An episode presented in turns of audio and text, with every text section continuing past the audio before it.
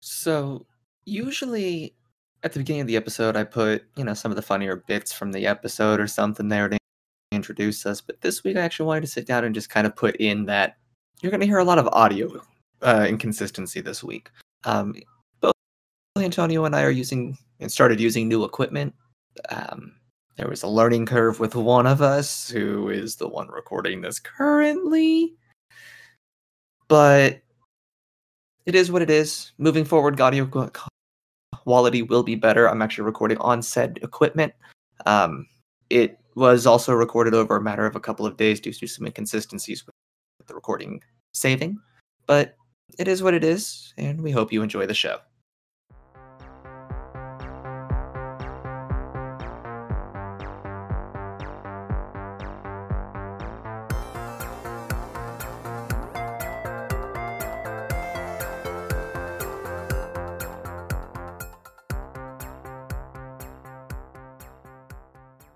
And welcome to the show. And if this voice sounds oddly familiar, it's because I am Antonio, your co host, and I am back. Thank you all for your patience. I was out with a minor heart condition, but I am all right now. And uh, alongside Corey, we are uh, back to normal scheduling. Yeah, well, normal rotation. scheduling. Normal rotation. kind of scheduling. Scheduling's always tenuous. Uh, but right, but we are, but we are back. Uh, you get your dream so we team still back. suck at scheduling, my friend. But let me tell you, yeah, I mean, thank you, Mr. Junkie, for jumping in last episode and co-hosting, and us going forever about wrestling at the end there. Thank you all for listening to I it. totally- it totally seemed to get appreciate a great response. So, Mr. Junkie is always happy to step in, and he was wishing you well during that one as well. I appreciate it. But uh, yeah, so so here we are. We are uh, diving into uh, new topics. So, uh, Yeah. what what do you what? Oh my goodness! Yeah, what a what a weird couple of weeks it's been in the in the nerdverse. Let's let's let let me just go out and say that you missed the episode, and in the interim, the Russians claimed Venus. What the fuck? I mean, look, they're more than welcome to have it. If they want to set foot on that shit, then by all means, like I, I invite them to create the kind of technology that is required to survive such extreme temperatures and sulfuric acid rain. Uh, and if they do, by all means, please share it with the world in a properly communistic fashion. Absolutely share it with the world, but I think it's funny that they claim Venus after it's been reported that gas that's released from like decomposition was found. So like organic matter decomposes and releases a gas, and they found that in on Venus. Yeah, who would have thought that organic matter that's surrounded by, yeah, organic matter surrounded by you know boiling atmospheric temperatures and sulfuric rain is, uh, yeah, totally. Yeah, we found trace amounts of uh, organic material. We totally want that whole planet. You know what, Russia? You can have Venus. We'll take Mars. Mars can be American. Great, a desert wasteland to actually highlight the post-apocalyptic fucking hellhole that we're going to inherit after the next nuclear war. Totally. Yeah, that's that's not foreshadowing at all. Nope, not at all. the Russians. There's other space news too, so we're gonna cover that first. Um, the other cool thing that I saw was they moved the ISS to avoid something we've talked about a lot: space More junk. Space junk. And I can only imagine the technical achievement it is to move the entire space station while weightless. It's still heavy. I, I had read that they used a, the Soyuz capsule that was actually attached to it to move it. Interesting. And yeah, I thought I mean that's cool. They don't they were saying that it's actually they they've done it before where they've had to move it out of the way and it can withstand small stuff, but just to think the size of the space junk up there and there's more every day and they're having to move an entire space station. Yeah, for sure. But you know, that's not the first time it's happened, though. I believe there was uh, an incident fairly recently, within the last year or so, where uh, there was one of not, damn it, not a Starlink satellite, but I believe it was a SpaceX satellite, and uh, one of the governmental international satellites that were on a collision course with it, and basically SpaceX refused to move. They're like, no, we don't care. They're like, you're gonna have to move your satellite, and they're like, no, like we're the government, like you need to move your satellite. She's like, nah, we don't care. Yeah, we launched it up there. You owe us. Eh, doesn't surprise me though. Um, any other space news? I don't. I don't think that was anything else that popped up other than those that really piqued my interest. Uh, I believe so. I've I've got a couple of limited reports here. So on this one, uh, ground control attempted to contact a Major Tom uh, to let him know to take his protein pills and put his helmet on. Uh, so there's that. Uh, let's see. Let's see. Uh, yeah, that's that's kind of all I've got for the moment. Well, can you hear me, Major Tom? Can Major Tom hear us? Did he report I don't know. back to ground control? Eventually, I think he did, but I mean, he's he's really busy, kind of floating in his tin can far above the world. Uh, but we last last we heard, planet Earth was blue, and there was nothing he could do. Yeah, there's nothing we can do. Not not not a th- not a, not a thing. Not a thing. Uh, please don't sue us, whoever owns David Bowie's estate. Uh, I think that would be his son, Duncan Jones, the director of the Warcraft movie. Well, there, there, there we are. That movie sucked, by the way. You should have totally included a loading screen, uh, and a log out. But you know, fuck, fuck that, right? I guess. they don't know. So, Antonio, during the interim, I've heard you've been keeping yourself entertained. Uh, I mean, yeah, for the most part, I've uh, I've been delving a lot more into my artwork, uh, personally. I, I and I have to ashamedly say, and it's it's ashamedly not ashamedly. Um, for the past couple weeks, I've actually taken quite a personal step back from my video game usage. Uh, I think I maybe played one round of Everspace in the past. Wow, honestly, I never thought in my entire life, in almost thirty plus years of playing video games, that I would say that I took like I mean, aside from the time that I was overseas, but even then, I still play video games a little bit. But uh, yeah, I've taken almost a month away from video games as a whole. Um, I've been I've been riding my bike a lot uh, through local parks and uh, different you know hiking and camping areas. Um, doing a lot of artwork. Uh, yeah, a lot of reading. Um, I mean, as far as the stuff I've been reading, uh, none of it's even like sci-fi stuff per se. I, I have been I've been trying to finish my one of my more recent Michio Kaku book, um, which is the Physics of the Future. Uh, good book, by the way, if you guys are interested in that kind of thing. Uh, I've also been let's see, I read uh, the Hermann Hesse classic Siddhartha, uh, excellent book on personal growth and just kind of life in general. Uh, and if you guys are into like, uh, you know, I'm not going to talk about it specifically, but if you're into alternative personal relationship literature, uh, you then then you know by all means leave a leave a comment somewhere uh, on our page, and uh, maybe we can discuss that kind of literature. But that's not really something that we it doesn't fall in the See, I, I mean, I've been looking at some of the stuff of your your Instagram. I don't. It's it's kind of hard to come back to that when you haven't been playing games to be like, well, this is what I've been playing, and instead, it's easy to say that you know I've actually been looking on Instagram, and I don't admittedly use Instagram much. You've seen how often we post as a podcast, and if you follow my personal page, you'll see that I really don't post much. But the one thing I have seen is from your Instagram, your bike ride time lapses, which are yeah, those are a nice little watch. You set them up to some music, and it's nice to see the adventures you take on your on your bicycle. So, something else that had happened while you were out. Mario 35th anniversary Nintendo Direct. Yeah, I did see that. I was. Uh, I, I have mixed feelings, of course, as I tend to do when it comes to Switch releases, on whether or not I'm going to spend sixty dollars on things that are thirty years old again. Right. I mean, that's kind of my thought. Like, so not only we're not going, but we're not only getting just the one port. We're getting four ports from this, and one of them's already released as of time this will come out. So let's dive into that real quick. We had them talk about the Super Mario 3D All Stars collection, which is combining Super Mario 64, Sunshine, and Galaxy into one collection of games for 60 bucks with no improvements made to them. Controls changed to work on modern consoles, and they look awful. Do they really?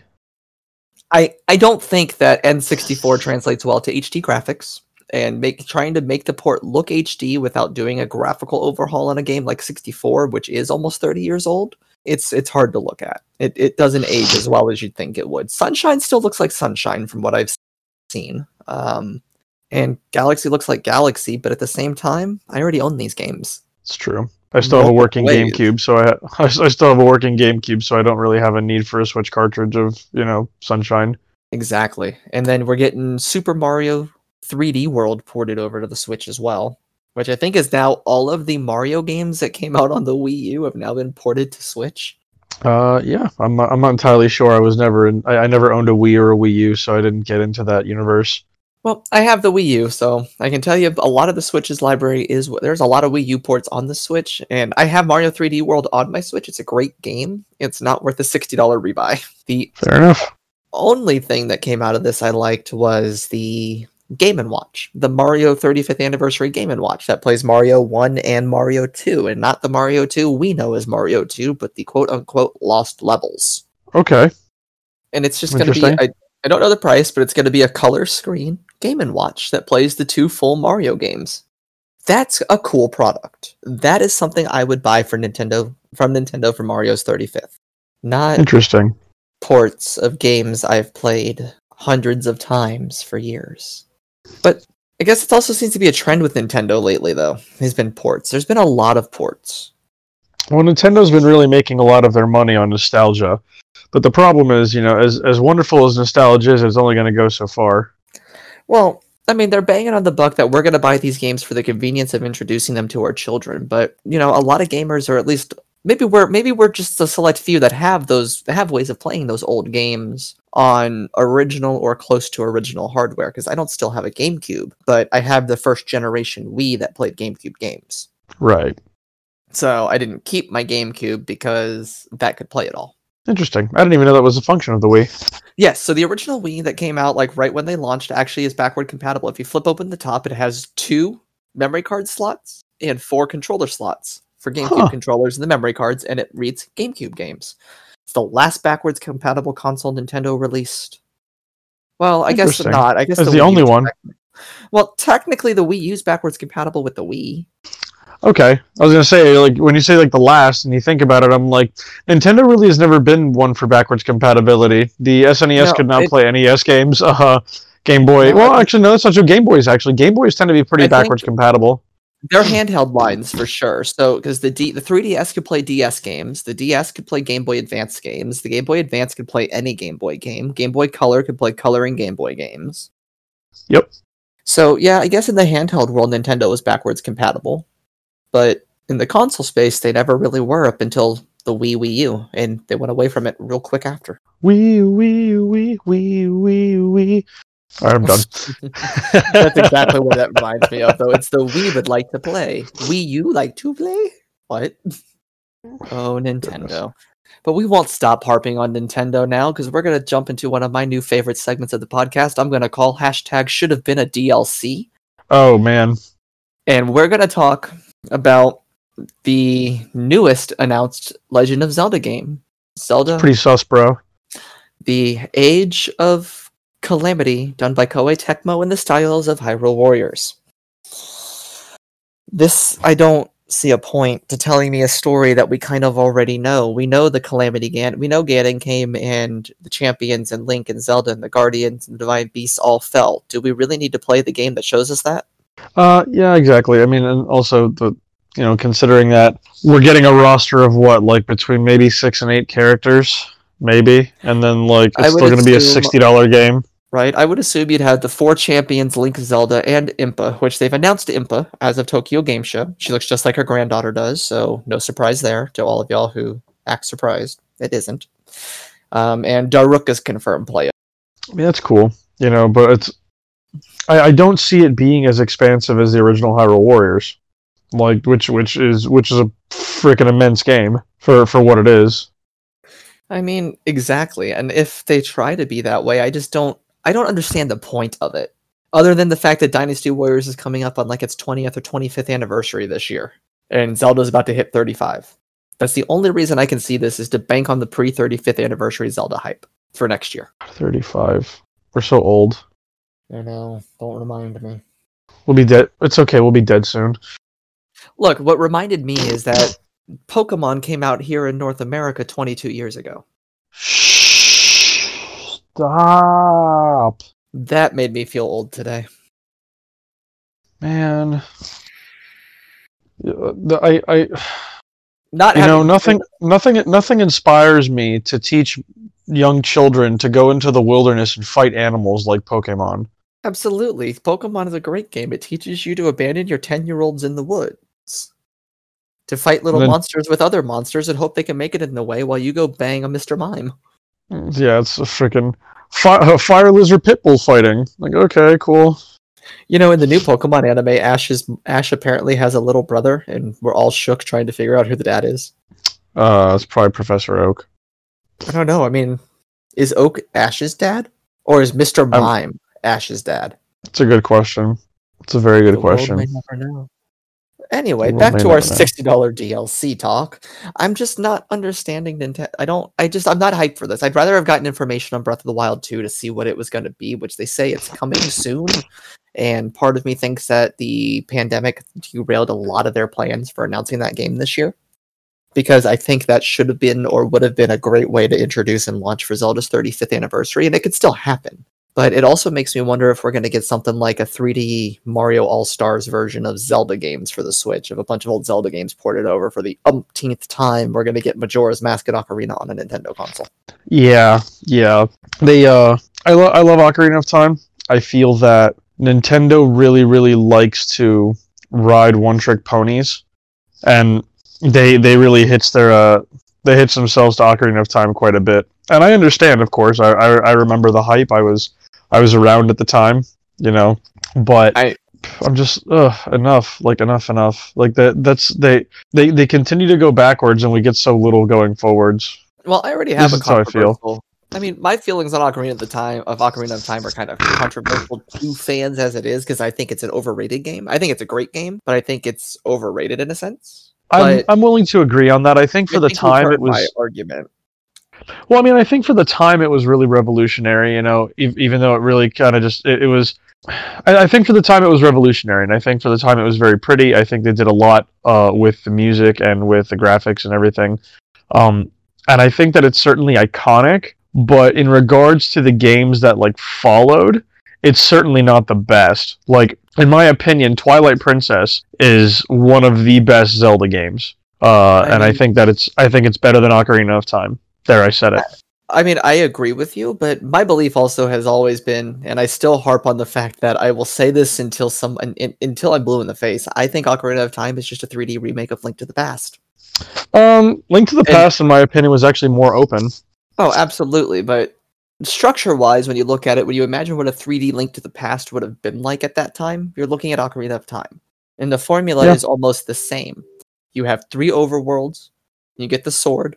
In Ocarina, you get the sword and it transports you forward in time. And Link to the Past, you get the sword, fight the wizard, and go to the Dark World. So there you have Well, the Dark World was the mirror. The Dark World was the mirror. That's different. Well, the mirror brings you to the Dark World, but what I'm talking about is when the Master Sword warps you forward in time seven years. After you beat Aghanim the first time in Link to the Past, you're automatically transported to the top of the Golden Pyramid. Yes, That's not the mirror; that just happens. you That's just kind happened. of the same. I know I did. Unfortunately, I was told that all the time. But so those are the same to me. And then you have your seven worlds with the seven. You have your seven dungeons with the seven stages to your fight with Ganon. Um, what Ocarina of Time did that was revolutionary was put it with the Z-axis in 3D, and it was enjoyable. It was a thought-provoking game. It has not aged well though at all. I think Majora's Mask Yeah. has aged better than Ocarina. And Absolutely, now- it has. now, the 3DS remake of Ocarina of Time, Ocarina of Time 3D, is the definitive way to play that game. Yeah, Ocarina of Time I found was um. So I I actually played it on my N64 uh, a couple years ago, and uh, I'll tell you what too. Playing with those old school analog uh, analog stick N64 controllers are is awful. I, I actually ended up having to go online, uh, find the GameCube style uh, replacement stick for the N64 controller, take the controller apart, replace it, and then continue playing it. Uh, and even then, it was fucking frustrating. Just because the what I found to be most frustrating was the uh, because we're so used to having this dual access controllers, you know, for so long since like the time of Yeah. PlayStation Two, where you're able to turn the camera and move your character simultaneously. But then you're back to this old school style of having the floating camera, you know, and and you're trying to get certain things done that are that require a little more accuracy, and you realize like how inaccurate the jumping mechanism for Ocarina of Time is.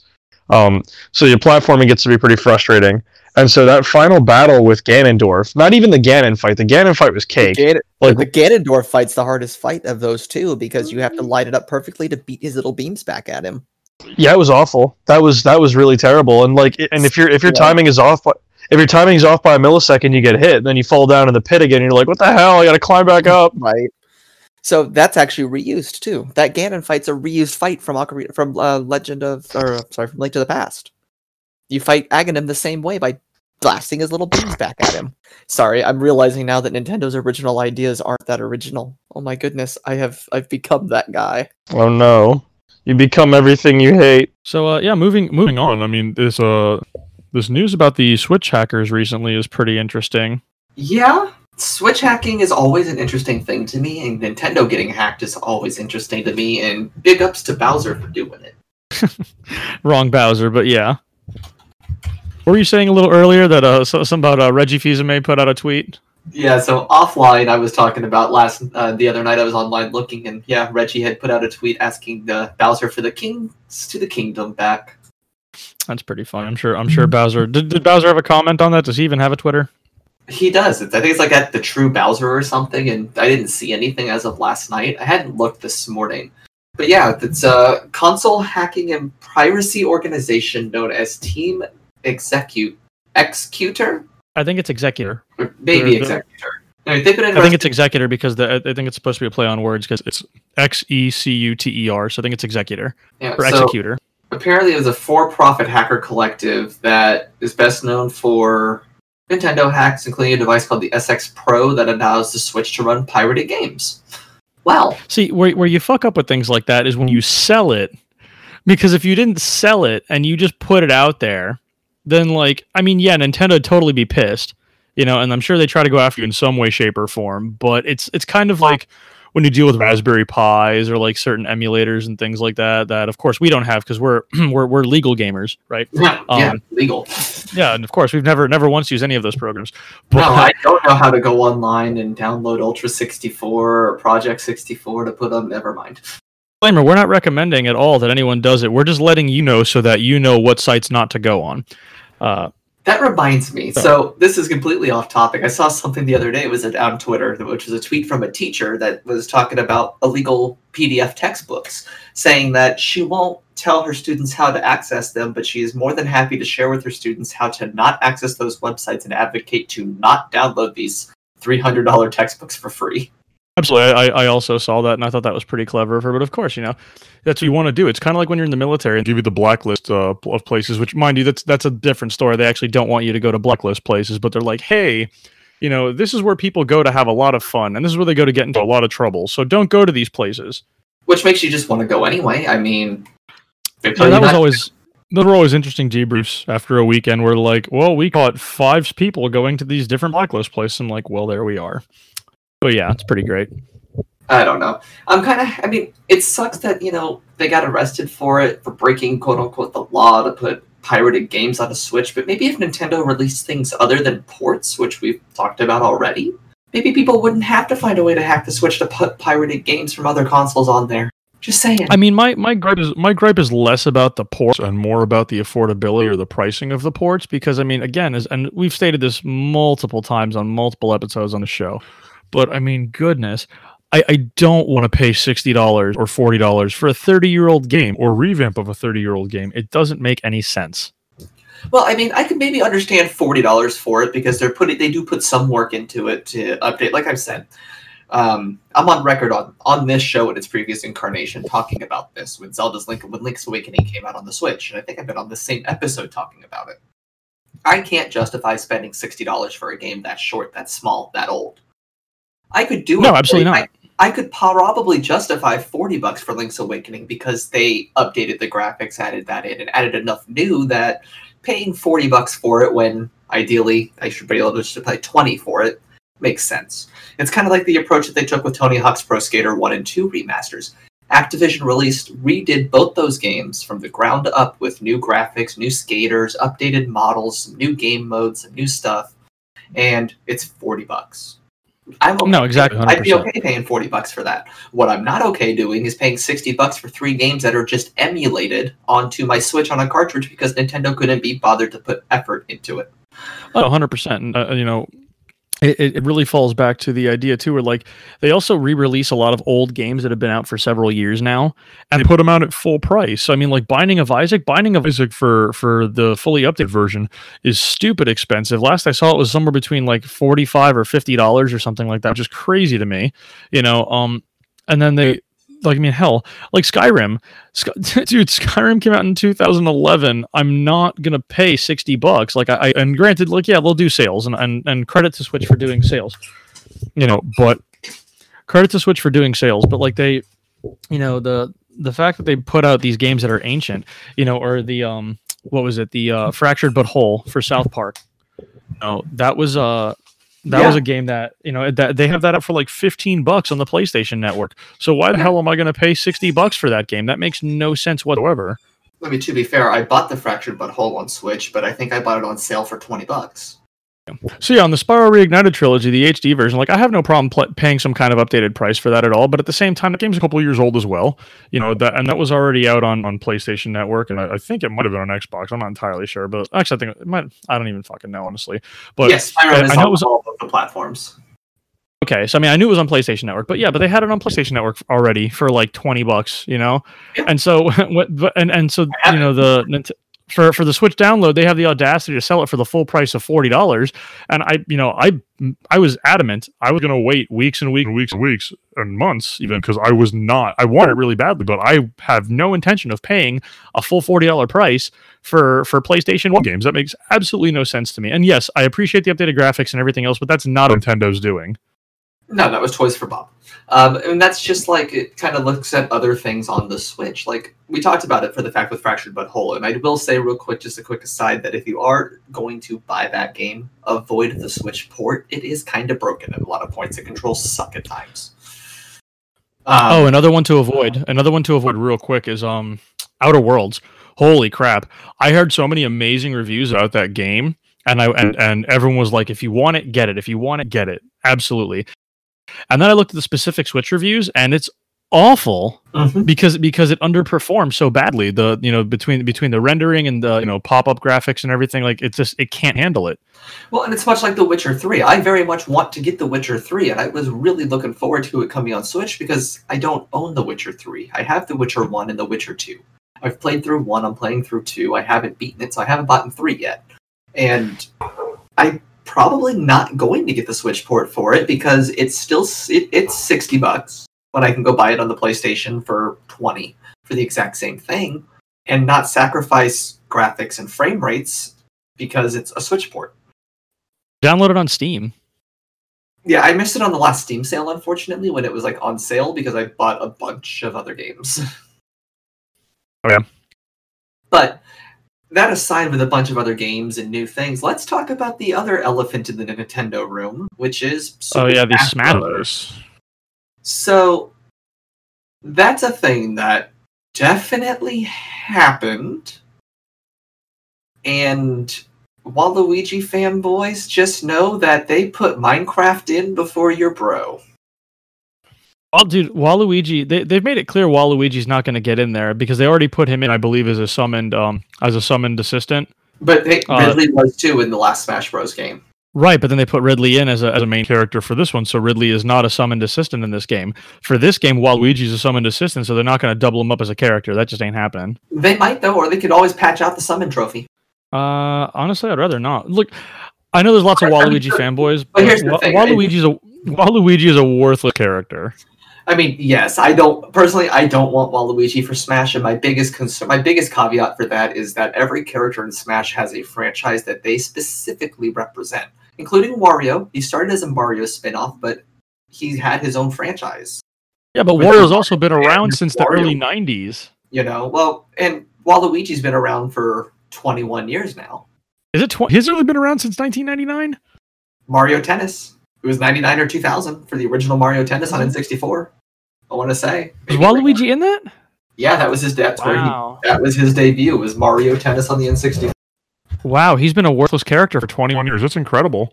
which came out. I'm actually going to look it up real quick just so I can make sure. It came out 20 years ago, 2000. Okay, so But still. 2000. Waluigi's been around for 20 years and he hasn't had a single franchise with him alone in it outside of Mario spin offs like Mario Party Mario Kart, starting with I think the GameCube, and Mario sports games. So I can understand why. Dude, I don't think anyone's gonna buy that, it. man. But I, I, I don't think anybody would buy it. He's not, dude. He's not. He's not a likable character.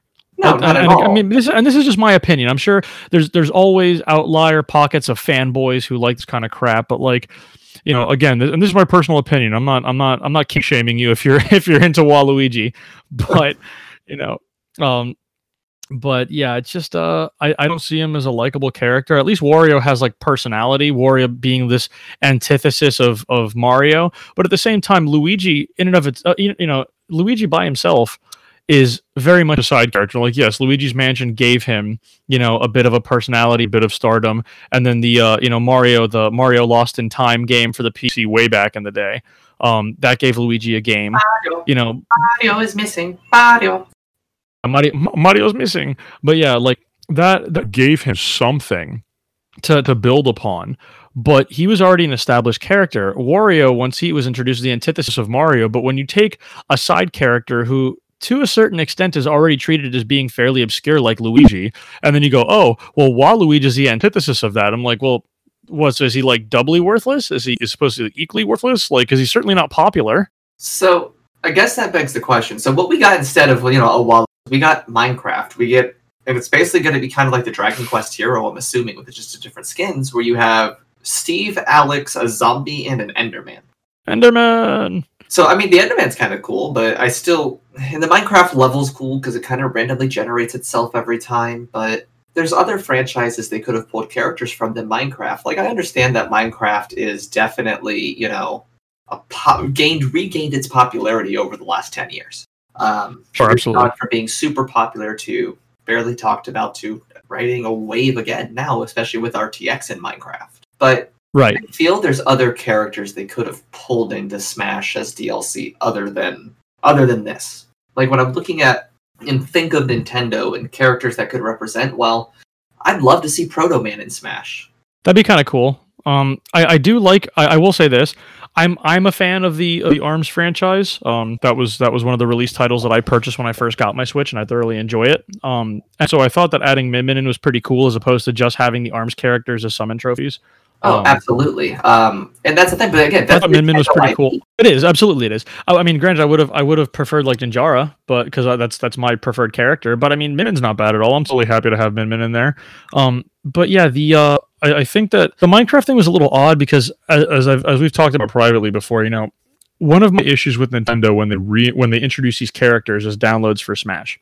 You know, the Smash franchise traditionally utilizes Nintendo IP characters or characters that have a history of being on Nintendo consoles. And so they bring in a lot of these characters, especially for this one. Well, actually, it's really just for this one, um, who who are not really part of the Nintendo family. So I mean, like Cloud, I lo- I'm glad we have Cloud. He's a fun character to play, great fan service. But Cloud is not a Nintendo character. He has not appeared on a Nintendo console until we got the Switch and we got the Final Fantasy VII uh, remastered download for the Switch.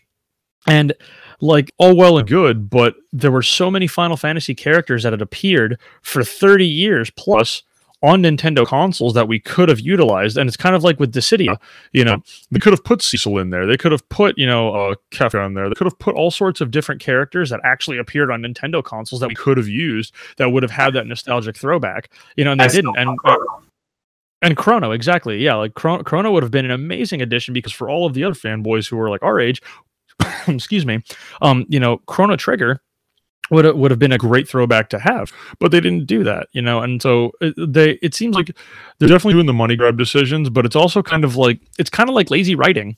Almost. Yeah. I mean, you look at it, this is Microsoft's second character to appear in Smash behind Banjo, and Banjo was originally on a Nintendo console. Banjo is known for his N64 adventures. Yeah, Banjo Kazooie and Banjo Tooie from N64 back when Rare owned the franchise. I look at other characters that are there. Snake, yes, Solid Snake and Smash to some people's weird, but a lot of people forget about that crappy port of the original Metal Gear that came on NES. Well, it's not just that though. There was the, there was the port of the original Metal Gear, and then there was also uh, Twin Snake on GameCube. Which so, was a so Snake, of Metal Gear Solid, yeah. right? So I mean, so so Snake at least has some form or semblance of pedigree, you know, in, in the Nintendo for, in, I'm sorry, in the Nintendo family, as it were. You know, at least going back at the GameCube forward. Right from the GameCube forward, but I mean, and, and that's that's all well and good. Like, I mean, you know, at least GameCube, as much as I hate to say it, GameCube is now considered a classic console. So I mean, Yeah, I know um, so and and so that's that's that's what makes it acceptable. You know, uh, and again, not not in the sense of like, I mean, whatever they put in is acceptable because their damn game, but more along the lines of like with the the tradition and the culture of it. And I mean, even with Sonic, like, I mean, Sonic by and large was was essentially purchased, you know, or, or utilized by Nintendo, um, you know, with uh with Sonic Adventure and Sonic Adventure Two hitting uh, GameCube after Yeah, after the fail of GameCube. went- And when Sega went developer. Exactly. You know, so I think that there's you know there's there's room for those things in there, especially because of course there's always the great console war rivalry, and like Sega didn't lose per se they just stopped making consoles because they still make great games, except for you know the Sonic Unleashed we don't talk about, Or Sonic or Sonic 06, which is also Or Boom. yeah, Sonic 06, awful. No, I didn't I didn't play Boom. I, I heard I heard that um I heard that Heroes game was pretty good though. Sonic Heroes was pretty I'm sorry, that's not, not Sonic Heroes. I'm sorry, not Sonic Heroes. Um, Generations is good. Um, and Generations I have on Xbox 360. and Heroes isn't bad. Um, the new It wasn't one Heroes. What the, no, Sonic Forces. That's the one. Sonic Forces. I, I didn't hear anything. Oh, I didn't hear anything good or bad about that. I heard a lot of bad about it. Really, that's a shame. But Sonic Gen, um, but Sonic on the what is it now? Crap. Sonic Mania. Sonic Mania. Okay. That's yeah, what- I, I saw. Sonic Mania. They've been trying to sell that one, 16-bit Sonic, back to its roots, like it- Sonic and Knuckles roots. and it's good. Yes, it's made by the guy who did the any of the, if you've played any of the ports of the Sonic 1, 2, 3 and Knuckles on modern consoles, the guy who ported those from Genesis to modern consoles made this game. Did they do anything to make it better or more crisp or very much the same. Oh, it's much crisp. I mean, it's very crisp. Um, it's very much Sonic. It plays like classic Sonic. It has some additions, like the homing jump is part of it, which is kind of cool. So it does make some things That's easier. But yeah, Christian Whitehead's the guy. He was actually a fan who made ROM ha- ROMs for, for Sonic that Sega hired to do this. The exact opposite approach of one Nintendo. Yeah, it's always it's always nice when people see raw talent and they say, you know what, rather than sue you, I'm going to recruit you because you can make our product better. But then again, you know, that's that's always that thing because we we like the approaches of certain companies, and again, not to say that Sega failed because Sega didn't fail; they've just evolved and changed to what they're better at. Um, you know, at least for the modern day. But it's kind of funny because like Nintendo sees such great success, and it's like Nintendo has kind of turned into the the Disney of the video game world, where like we love them but we fucking hate them. And it is. For as much as Nintendo does right, they do a lot wrong. And that, that's the thing. I mean, some things Nintendo's done right recently. Mario 35 that came out, which is like Tetris 99 Mario style. Really fun. But if you're good at Mario, it's not that challenging. Something. Well, there's some speculation that uh, that Mario 35 is going to be a temporary thing, like the It is a Nintendo's going to pull it. It would be pulled in March. So I mean, like, is but there's also a cartridge version of it apparently. Of Mario 35, I did not know. I know there's one. I'm uh, not entirely sure. I think let me let me actually All-Stars. double check on that. see, I know there It was wasn't All Stars that I saw. Let me. Which I'm wanna- still gonna end up buying, but not at full price. I'm gonna I'm gonna double check on that right now because there's a YouTuber I like to follow. It's uh Drew from Beat 'em Ups. Um, and he, Yeah, he does a lot of Nintendo stuff. If they're like gonna a make lot. a, a par- if they're making a cartridge of Mario 35, we go buy it just in case they pull it from the eShop and they delete files. So it, it's not the 30. He he did do a review on 35, but he didn't. He wasn't talking about that one specifically. Uh, apparently, Mario 3D All Stars. Uh, Mhm. bef- he, he he's got some speculation that Nintendo's going to delete Mario 3D All Stars. Yes, no, Nintendo has already confirmed like March 5th. That's confirmed. Like that's even when you go buy it on the eShop, it tells you that it's a limited time. That's it. It's artificial scarcity essentially on it. Why? For to what end? Um, for the sense that if you don't buy it by that point, you can't buy it new anymore after. that. That's the artificial scarcity that they're supplying for. I mean, but they have there, there's a cartridge version of it too, though. So I mean, if you really really want it, you can just But get it on Nintendo- cartridge. Right, but Nintendo's going to pull the cartridges from shelves on that date. So you won't be able to buy it after that date. It will not be available anymore. It's gone. You have to buy it used at that point as a cartridge. Interesting. So that's I what mean, honestly, I would they really- made it a limited thing, but they also did it apparently with the Mario 25th anniversary when they re-released All Stars on the Wii. Nintendo did a similar thing where it was available for like a year and then it was gone. I mean, I'm interested in it for 64 and for Sunshine, and, and to you know, I'm I'm sure to the you know to the uh, how can I put this to, to as a means of earning the rancor of our listeners. I never really got into Mario Galaxy, although everyone says it's amazing. Like. I mm. really like Sunshine, oh, I like 64, but I also heard the 64 port into the Switch is awful. So I've actually watched some videos on it. So some things it's done right is it has gotten the control emulation correct with sensitivity. But yeah, the cleaned up polygons, you clearly see how Nintendo hid textures 30 almost 30 years ago. You can it, it, it didn't age well. Which is also kind of interesting too, because when you play Super Mario uh, Odyssey, and you get the uh, there's there, I don't know how much how how far you've gotten in Odyssey or how much you unlocked, but there's the uh, there's the 64 skin, uh, Yes. and I thoroughly thoroughly enjoy playing with the 64 skin. Um, Fun fact, can, I'm sure someone's gonna put one- foreskin joke in there. Haha. Say fun fact is actually a a skin like that in Yooka-Laylee as Interesting. which I, I if you haven't played it, Yooka-Laylee, freaking great game. If you like collectathons, it's very much a good spiritual successor to Banjo Kazooie. I have not played Yooka-Laylee. You might like it if you like collectathons, but I don't know, man. It seems pretty sus. I don't know, man. Blue's looking pretty sus right now. I love how a two-year-old game has taken over the internet. In a, Has taken over the internet in the last two months. yeah, a two-year-old game's taken over the internet in two months. That they announced and canceled plans for a sequel in that time frame. Well, I mean, you know, if it ain't broke, don't fix it. There's really not much point adding to it, right? Yeah, they're making this sequel like free up an update to the game or something. What they were going to do for it. But aside from the Nintendo news that happened this week, there's other things that have happened. Um, we got news on the Series X and PS5s, including pricing and, and launch games, and that got me thinking uh, more about launches and system launches and launch titles. And before we get into it, I wanted to ask you a question. What's that? You and I have been around for many console launches, for almost Yes. for what for what we consider the modern realm of gaming, gaming, starting with the NES. I think that is the only console launch that you and I were not around for. Uh, yeah, that's fair. you know, because I think if we're talking pre-crash, because I guess for our listeners who don't know, quick history lesson: there was a video game crash in the mid '80s because of Atari flooding the market with subpar products, and ultimately the tipping point was ET, and you can find about this. But Oof. Nintendo, and the reason even then that the NES was called the Nintendo Entertainment System and wasn't marketed actually as a video game. That's why the games were called um, packs. Um, and control deck. This console was called a control deck. Um, the reason for that was the video game crash, and that's what really was surprising with Nintendo surviving. But speaking now, but speaking as it to us, we've been around for many console launches. So I guess my question for you is: of all of the consoles you've owned over the years at launch or gotten around launch with launch titles, what are a couple that stick out most vividly to you as titles you got? Uh, for sure, I think that. So the two that really stick out for me specifically uh, as being like hyped for at launch purchases, um, N64 for sure, and then the Switch. Now there, it's and it's for two different reasons in two very different ways. N64 for me, um, and we're not counting handhelds, correct? We're just counting like mainstay consoles. Yeah, if we counted handhelds, this could go on for a minute. Yeah. Uh, N64 for me because I mean I was I was a young kid. It was like 1996 Christmas. It was I was seven. Um, you know, and and of course like you know you come down for Christmas and you see this this box and you're like kind of like feeling around. You're like I think I know what this is, and you open it up. It's the N64, and so you're like ah, you know. And there's uh, it's it's actually one of my funnier pictures that I've got somewhere in an album of of me and my me and my pajamas holding up this N64 box um you know and so that was that was definitely one of my my favorite most hype uh moments and that was uh for those for the launch title games for that i got um mario 64 uh Yep. for sure uh and then i got star wars shadows of the empire uh That was a which game.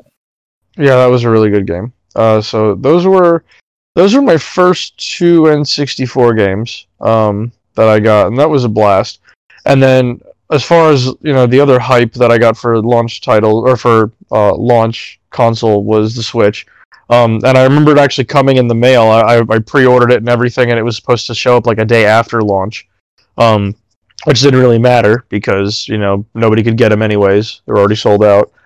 Um, so finally, I, I actually got my copy of Breath of the Wild, um, one of the special editions, at a midnight release uh, and I picked that game up, and I literally like took it, and I, I gave them my receipt. They had my they had my stuff for me, and I was out the door, um, because the the the hype was real. Everyone like they were like, yeah, you might want to get out of here with that. I'm like, yeah, I'm leaving. And I actually had to stare at my copy of Breath of the Wild for like I think two days before my Switch actually came in and I could play it. And I, had I had Breath of the about that. Wild, I had Breath of the Wild, and I had Arms, uh, as my first two Switch games. I remember you telling me about Breath of the Wild because I got that. I picked it up at launch, um, the night it launched as well. But I bought my copy for the Wii U. That's the one I'm still playing on because I didn't have a Switch when it launched. I bought a Switch after launch. Right. So yeah, that was.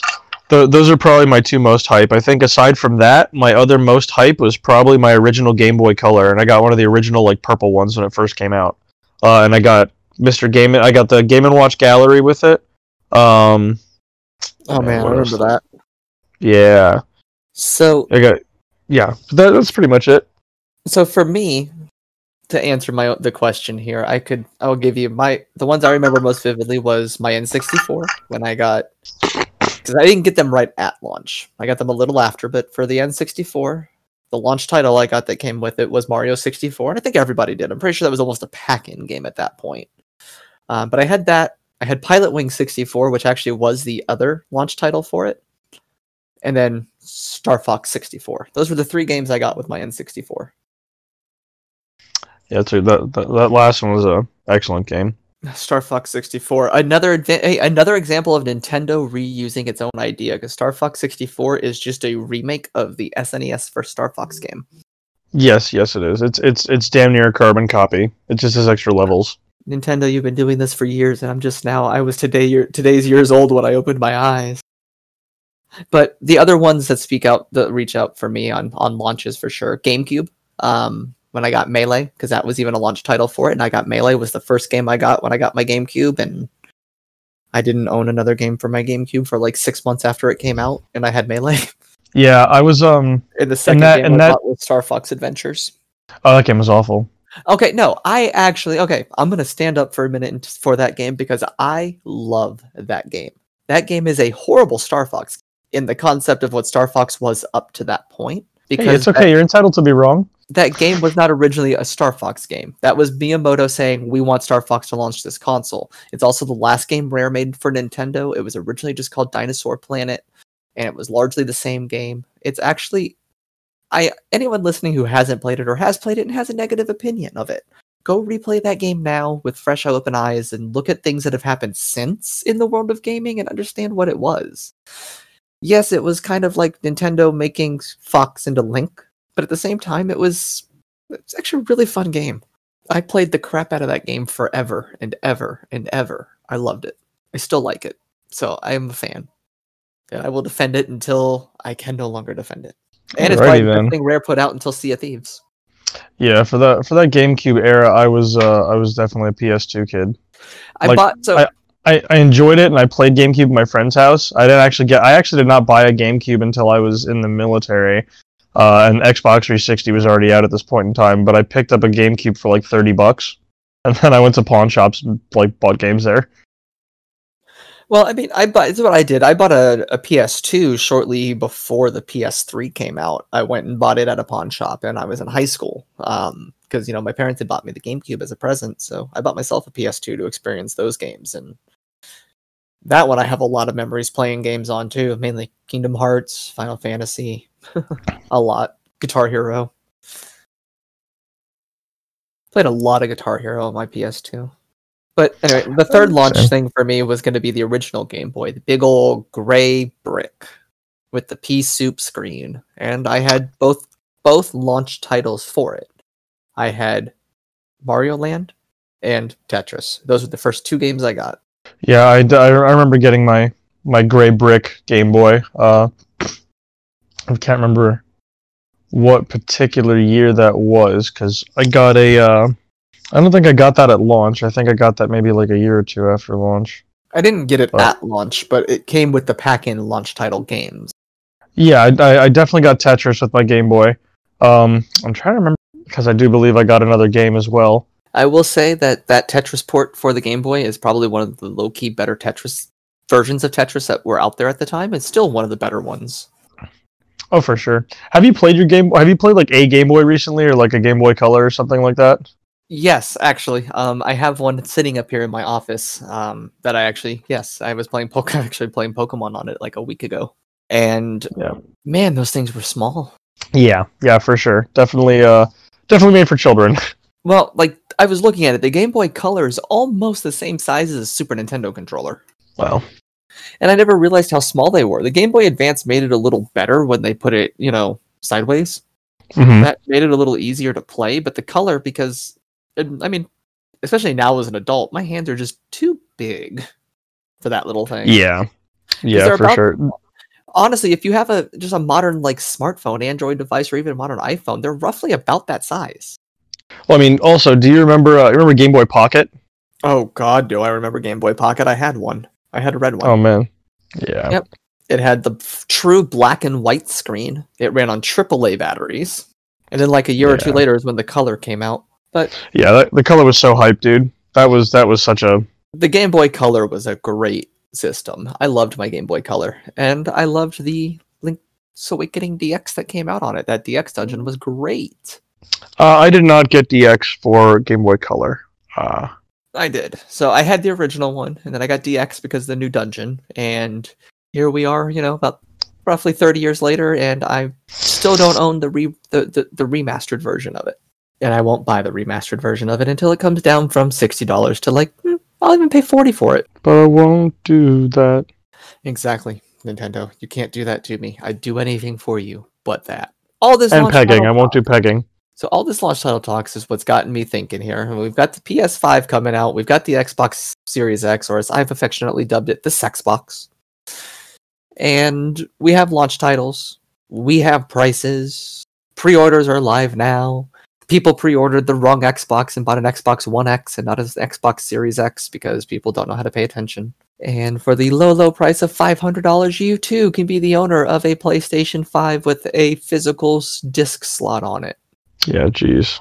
four hundred dollars for the digital edition, or or or if if you're an Xbox fan, it is three hundred dollars for the Xbox Series S, which is their digital version, which is a completely different console. So please don't let that hundred dollar difference fool you. There are huge differences between what they're offering at three hundred dollars versus what they're offering at five hundred dollars. Whereas with Sony, the only difference is literally a physical drive bay.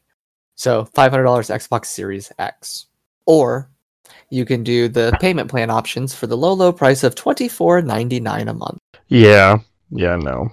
So here we are in the era of five hundred dollar consoles, seventy dollar games coming with these for physical releases, which means your digital releases will be the same price. So my question then becomes: Is the Switch price going to go up? Not the Switch price, or the g- price of games for the Switch going to go up? Are we going to get less because now we have two high-powered next-gen consoles? And by less, can we really get any less than we're already getting for the Switch when it comes to AAA games? Yeah. I mean, I don't know. We're supposed to be getting our new Switch, so we'll see what happens with that. Oh yeah, the the the quote unquote Switch Pro that's gonna make them their game seventy dollars, or it's probably just an improved battery life Switch, much like the new 3DS was to the 3DS. Well, it's funny too because if I'm not mistaken, there was some kind there were laws in place that actually capped the amount uh, that a game could be sold for here in the states. Uh, I noticed that when I was in Japan, for instance, like a lot of there was a lot of reciprocity in pricing for things, but in Japan, for like Link's Awakening, for instance, the the the Switch release uh, for a cartridge version of it was eighty dollars Yeah, or the it- equivalent of eighty dollars. And the, they spend like they they actually spend a lot more money on games over there, which I found to be really weird. It's it's strange how that works, but yeah. So in there, the equivalency to it, because they're spending I don't know how many how much yen a game is, but it comes out to like 80, 80 bucks, whereas like a console comes out to like seven or eight hundred dollars. So uh, if it's if it's about eighty dollars, it'd be about eight thousand yen. That's give or take. That's that's more or less the conversion. Yeah, like eight thousand yen. Eight thousand yen comes out to like you know seventy eight dollars or something like that because there's there's a little there's a bit of a uh, transition there in the exchange rate. It's also crazy to hear such a high number like that translate to such a low number to what we resonate. Well, it's just it's just a, you know moving a decimal point. That's, I mean, and it's interesting to see that games are going to be going that way. So you're going to see games that come on, of course, Blu-rays still with 4K HK and, you know, ray tracing abilities and all that on it, and that's great. Seventy dollars for them to put it on a disc. That's just, it's getting to the point where a secondhand game market is viable, but console developers and game developers are now trying to find ways to keep that from happening by creating digital edition consoles. Because if I go buy a game digitally, I can't resell that game. There's no way to resell a digital game, which also Mhm. means you'll never be able to buy a new game at a lower price if it's digital. You have to wait until they have it on sale. But hey, no pre orders. You can just go download it that night. True. You'd never have to worry about shipping delays or them running out of copies or them selling out of pre-orders because all they have to do is load a file on there. So I mean that's that's the bright side to it. Now, these consoles of course will have games. New games will be coming to them. And I wanted to take a moment to see what you think of some of these titles that are coming out. So, my question first off is which console would you like to go through first or hear about first? Uh, either or, we can just start with the PS5 and get it over with. So PS5 games that are confirmed so far to be coming out, of course, is a new God of War. Um, that will be talking about the fall of Valhalla, most likely, since that's kind of where the last one left off at. Um, you do get the Horizon Zero Dawn sequel of Horizon Zero West or Horizon Forbidden West coming.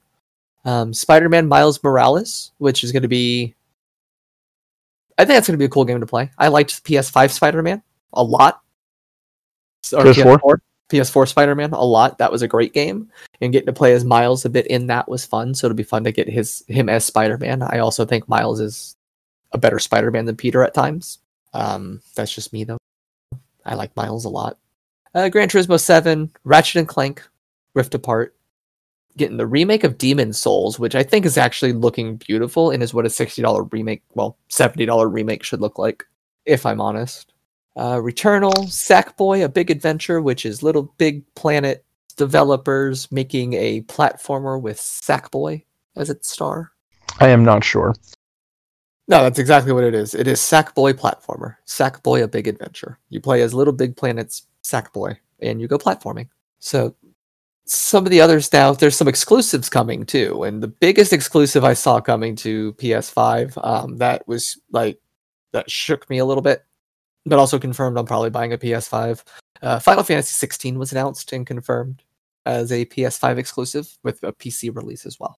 And for anybody listening and knows me and my history of Final Fantasy series, there's there, that, that's why my choice is made. Uh, I mean, so for me, it's it's a, also a bit of a matter of considering that Microsoft has now purchased Bethesda, uh, and and so that means that I have to make considerations on what I'm going to do, involving like you know Elder Scrolls Six, um, whatever that. Uh, I'm trying to remember what the. I I keep forgetting it because it's not called Starlink. It's Um, Starfield. Starfield, thank you, because I'm I'm really interested in seeing what that what what comes of that. But at the same time, like. well. I also don't know how much Microsoft is going to hold Bethesda's feet to the fire to, you know, one finish a product, uh, Well, and that's and the and big thing. Like one one finish a product in regards to timeline, and two finish the product in regards to you know fucking finishing it. And because don't get me wrong, I personally thoroughly enjoy the uh, the glitchiness of uh, of you know the Elder Scrolls world. I enjoy exploiting all of the glitches. I think it's quite fun, but I also understand like you know that people want perfection in a game. They want you know they want something that's properly coded. I mean, absolutely. And that's something we hadn't even gotten to yet or talked about yet. And I think we'll jump over to that because the thing with that is actually going to lead me into the next couple games because Deathloop is actually a Bethesda game that was announced last year, which is a PS5 exclusive launch, as is Ghostwire Tokyo, another game that is done by Bethesda coming to PS5. Well, lo and behold, the day before the Xbox pre orders went live, Microsoft goes up and buys Bethesda. Mhm. And here we are with the way console wars are now is no longer about superior software or hardware rather because the hardware on these two flip a coin and you've got the consoles. There's a couple flops here a couple bytes there that are the indifference and th- that's it. You know you know maybe a couple hertz in, in the processor. There's not much difference between these two consoles on the surface. So the big thing is going to be third party draw. And while sony already has a great first party system of games with those games like god of war uncharted the last of us games that people have built in are great games and can sell consoles. The best Microsoft's got right now is whatever the hell Rare brings them, and Rare right Rare has since they've become a Microsoft publisher has been a really hit or miss developer. I mean, in the since, since the Xbox era, Can you tell me a rare game that you had or that was a really big critical success? The only one that really comes to mind for me is Sea of Thieves. Maybe Viva Pinata, but that doesn't mean it was a good game. I mean, yeah, Viva Pinata. I can see why we, why Microsoft would do this. I'm hoping to see games still come to PS5. I'm not an Elder Scrolls fan, so it's not a system seller for me to if it becomes an exclusive to Xbox. But that's also because it'll still be on PC. Fair enough. I mean, and that's the big thing is a lot of these games are coming out to these consoles where PC will probably get most of them. Um, Steam, Epic Game Stores, GOG, they're all out there to do it. And Microsoft even has the Xbox Game Pass for PC that has a bunch of Xbox One games on it that you can play and subscribe to. So those options are there. Um, and funny enough, Microsoft buys Bethesda, but there are no Bethesda games launching for the Xbox Series X. Halo isn't Oh. even launching. We're getting a Devil May Cry 5 special edition, but that's coming to both of them. Watchdog Legions is coming to both of them. I'd like to know what RPG Time: The Legend of Wright is. It's a handheld indie. It's an indie game. Okay, it's a hand drawn So this game. is this isn't uh this isn't related to the PS5, but did you see that there's like Oculus games? Like the uh they've got the Star Wars uh Tales from Galaxy's Edge. Looks pretty Mhm. interesting. So it's funny because Star Wars Tales from Galaxy's Edge isn't that basically like to establish the Disneyland, Disney World, Star Wars place as canon? Uh probably. I'm not entirely sure. I just know it's an it's an Oculus game and I've seen the preview for it, so it looks interesting. I'd like to see like a VR Dragon Ball game. That'd be cool. Oh, yeah, kinda yeah. It'd be better than Dragon Ball Kinect. I mean, anything's better than most Kinect titles. Hey man, you shut your mouth. Connected Sports was awesome. Uh we Sports yeah, was better. Anyway, so yeah, so Xbox doesn't have a whole bunch of games coming that you'd think would be huge for them. Um, you're getting Watch Dogs, you're getting Assassin's Creed Valhalla, which I'm not sure how that's gonna work. But that's not even an exclusive. That's a AAA, so that's that's going to PlayStation 5 as well. Exactly, the biggest exclusive, Gears of War Five, and that's an Xbox One One game, by the way. Um, Gears Tactics, ooh, and that's really it when it comes to exclusives. I mean, you got games like Marvel's Avengers, which is currently out now, Rainbow Six Siege, which is coming out, which is currently out now on current gens. Skyrim's coming to both of them. For GTA Five is going to be coming to both of them. Fucking Skyrim. Don't get me wrong, I love it. I do, but god damn it, enough. Like proving proving one more time that Todd Howard can sell Skyrim. Yeah, they can sell Skyrim on another console that's only Bethesda can release a game in 2012 for the PS3, Xbox 360 era devices. Make it 2011, successful- sir. Make 2011, it, I'm sir. Sorry, make it successful in an era to not have to re- basically release another game during that time. Really, that was worth a damn. I mean, what did we get from Bethesda recently? Um, we got two Dooms and a Fallout 76. And now we have a tease for Elder Scrolls 6, which we got at E3, but we're going to see a third console generation with Skyrim ported onto it as a full price retail release.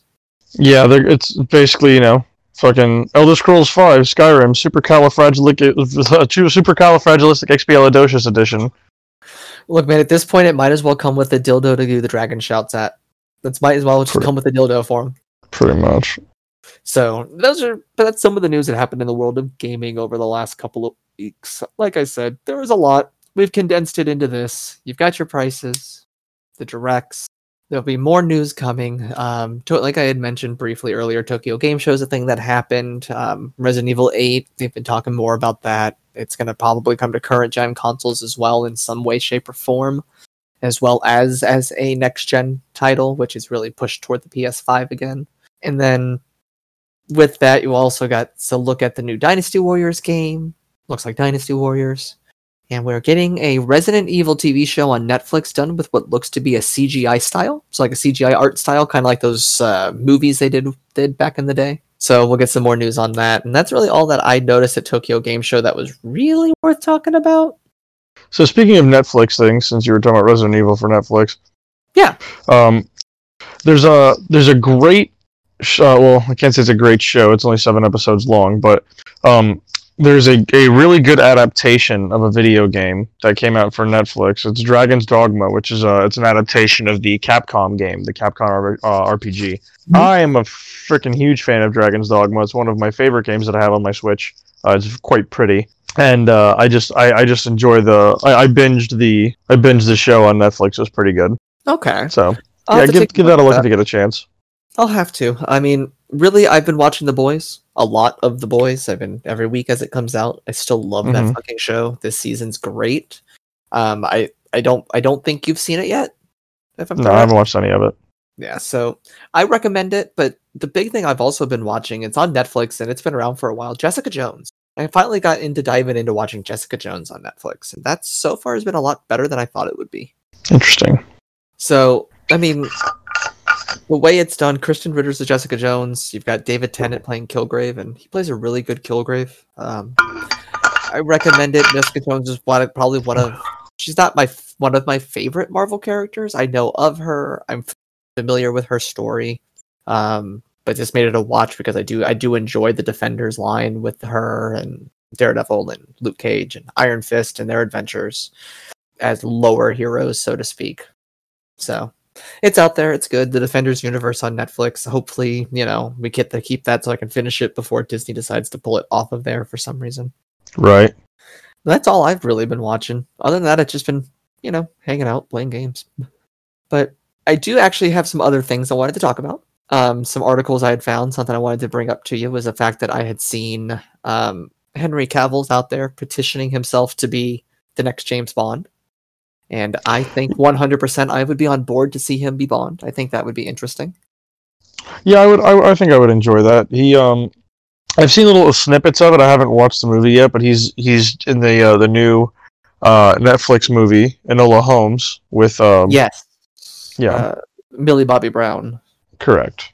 Um, and so like, I mean, granted, like I, I've seen him in uh, I've seen him in the Tudors, so I liked him in that, and I've seen him play these roles before, like you know these refined British roles.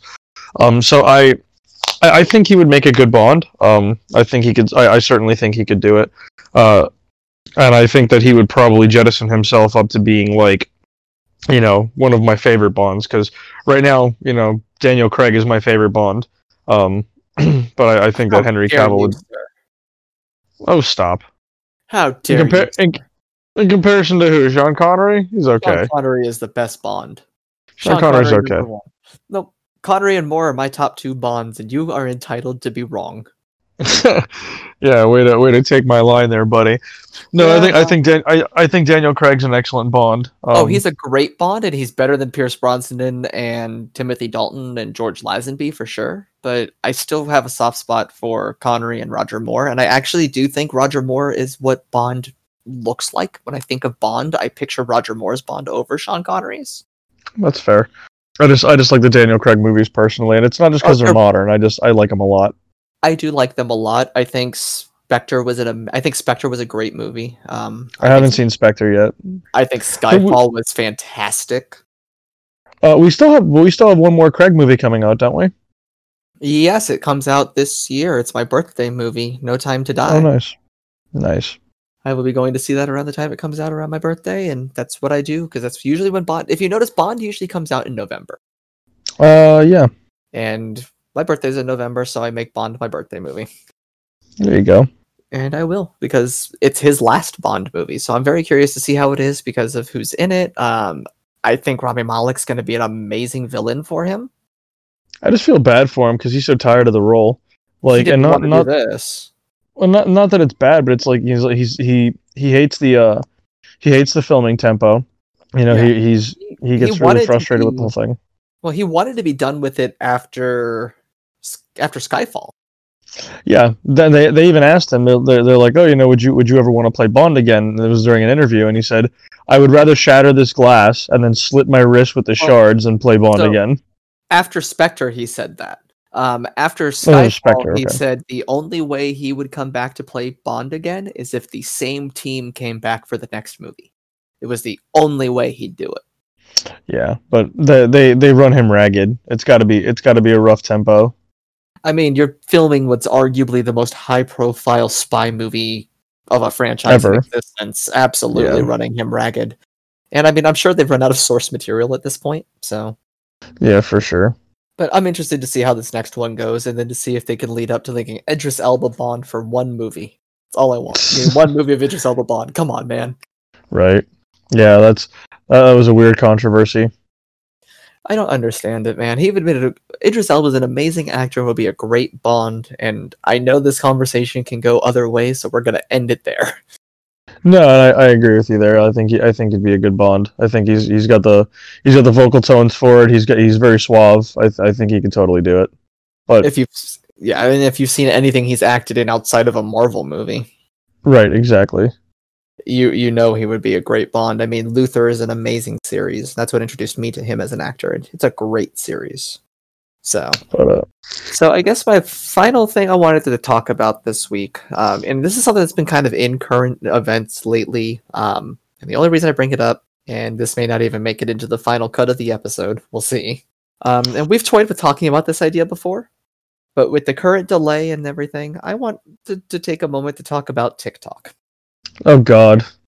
Ugh. So, TikTok is under fire for being a Chinese agency here in the US and is in danger of being banned. The only hmm. reason we're even going to talk about it is TikTok is technology. And the blatant overreach to ban an app that they're fearing is spying on them without conclusive proof that it is, I mean, that sets a dangerous precedent. Well, I mean, then but then Oracle and Walmart are buying it, aren't they? Yeah, but apparently that's delayed. And a judge recently ruled an injunction against it being banned because it was supposed to be banned as of the 27th of September. You weren't allowed to download it anymore. But you yeah, that I remember. Yeah, But that I, that I remember. And I saw the article today about the judge. Yes. So what we're looking at this is that a company is being forced to sell off a, a branch of it to do business here because of its ties to another government. But no, I guess the, the, the thing I, I look at this as saying is if we're going to be able to ban them for being basically reporting to Tencent, which is a Chinese company, has to report data and findings to the Chinese government, is that any different than us using Facebook here and that, that information being trafficked and filtered by the NSA? Is it because we're not collecting the data for ourselves that it's a problem? Well, remember, man, we you know with uh, and and to our dear listeners, the, this particular show isn't a political show, even though we are not apolitical people. Um.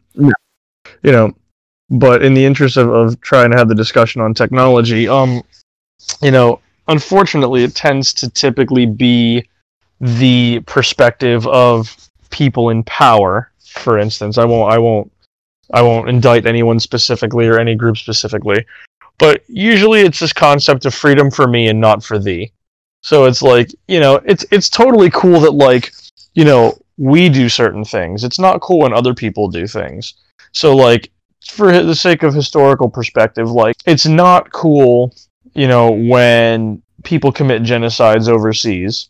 But like it's totally cool for us to like, you know, move natives off of their land and perpetuate a genocide of like you know 200 million people over the course of 100 years and then you know force them into reservations and then It- like it- you know and and kill their culture. Like you see so it's like this freedom for me and not for thee thing. And like it's still like these are these are issues that are, are that continue to be perpetuated. And so like we're we're still you know in in that vein it's like the US government like oh well it's totally benevolent when we use the Patriot Act to spy on people. It's it's not at all when China uses their you know their equivalent version of their laws and and surveillance programs to do the same And that's exactly what it seems. Is it's almost like since we're not the ones getting the data, you can't have it.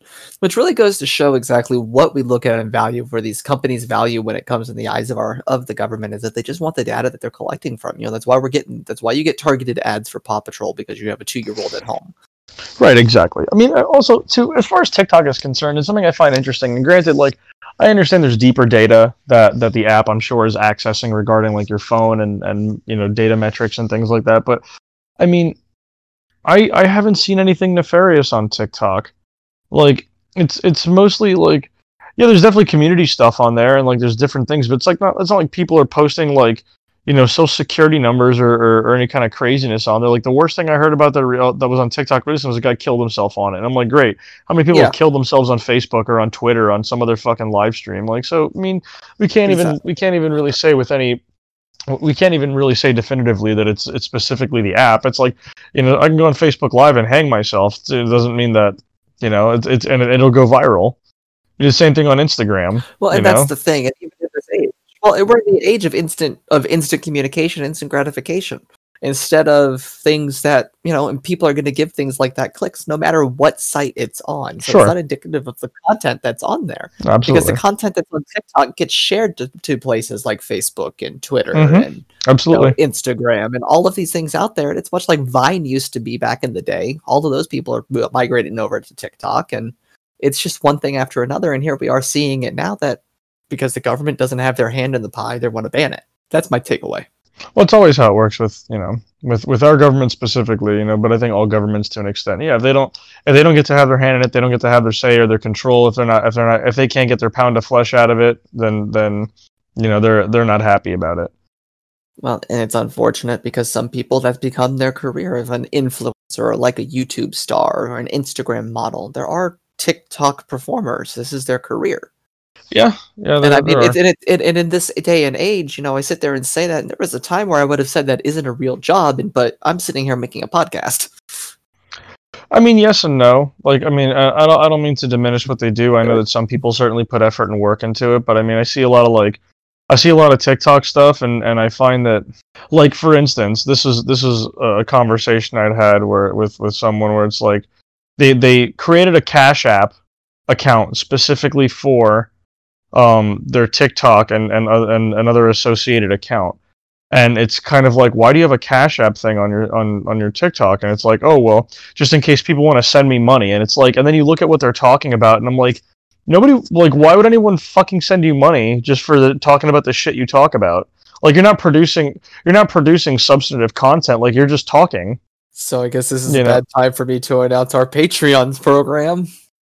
Right. Well, no, that's different though, because for a patron for a Patreon for a podcast is different because podcasts actually take some real time to produce, and this herein herein lies the difference. So for TikTok, like yes, there are a couple of people who put out like some substantive material, things like life hacks, things like cooking stuff, uh, where they they do consistent performances.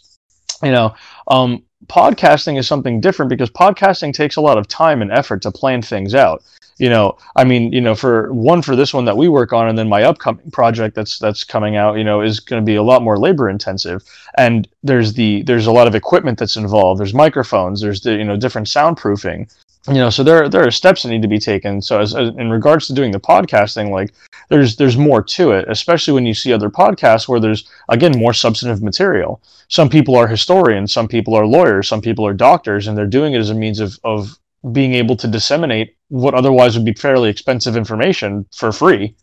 You know and so and so as a means of as a means of thanks or as a means of you know giving some form of of gratuity for that it's like yeah like people want to people want to you know have a have a patreon and they want to they want to try and contribute because that information is valuable. And i'm not saying that what people do on tiktok isn't valuable um to to a certain extent but i think that i think that 90% of the shit you see on tiktok is fucking garbage. And it's just like it's and and it's it, you know 90% of these content creators are just insecure people who need validation and attention. And and they don't have anything substantial to really provide. They just it's it's kind of like it's it's like some mix between instagram and twitter you know where the, the as far as i'm concerned. That's what i see a lot of Well, and it kind of is in a sense because it's micro videos that are uploaded instantly into a feed, so it's kind of like a good mix of Twitter and they're Instagram. not e- they're not even micro you can freaking you can upload like a 12 minute fucking video Oh, jeez, wow. oh yeah I didn't know that. I don't. I personally do not go in and, am- and am not involved in the world of TikToks. Not Uh, I'm, thing. I'm I'm loosely involved. I've I've I've got an account and I've definitely made it a point to create some distance between me and my TikTok for personal reasons. You know, like it's a there's there's a lot of shit on there. Like there's a lot of funny stuff and there's a lot of cool stuff, but like you know, for the most part, like this is it's kind of like my issue. Like I don't ha- I don't take issue per se with people like trying to monetize their TikTok, but again, like most of the stuff people put on TikTok doesn't require any r- real pre-planning or extra work. It's just like you know someone took 10 minutes to make a joke and then and, and film a couple things and like there's that and it's like i don't know how much money you're expecting to get from your followers because you you haven't shown that you need it like nobody monetized their vines No, Vine was very much not monetized. Now, I mean, back with Vine, to be fair, Patreon wasn't quite what it is, and we didn't have. OnlyFans. yeah That's a that's a whole nother. Oh my god, OnlyFans. That's a whole nother topic. Hey, coming soon. Pod thing OnlyFans. Let's go. twerk, twerk, twerk, twerk, twerk, twerk, twerk. Oh my god, dude.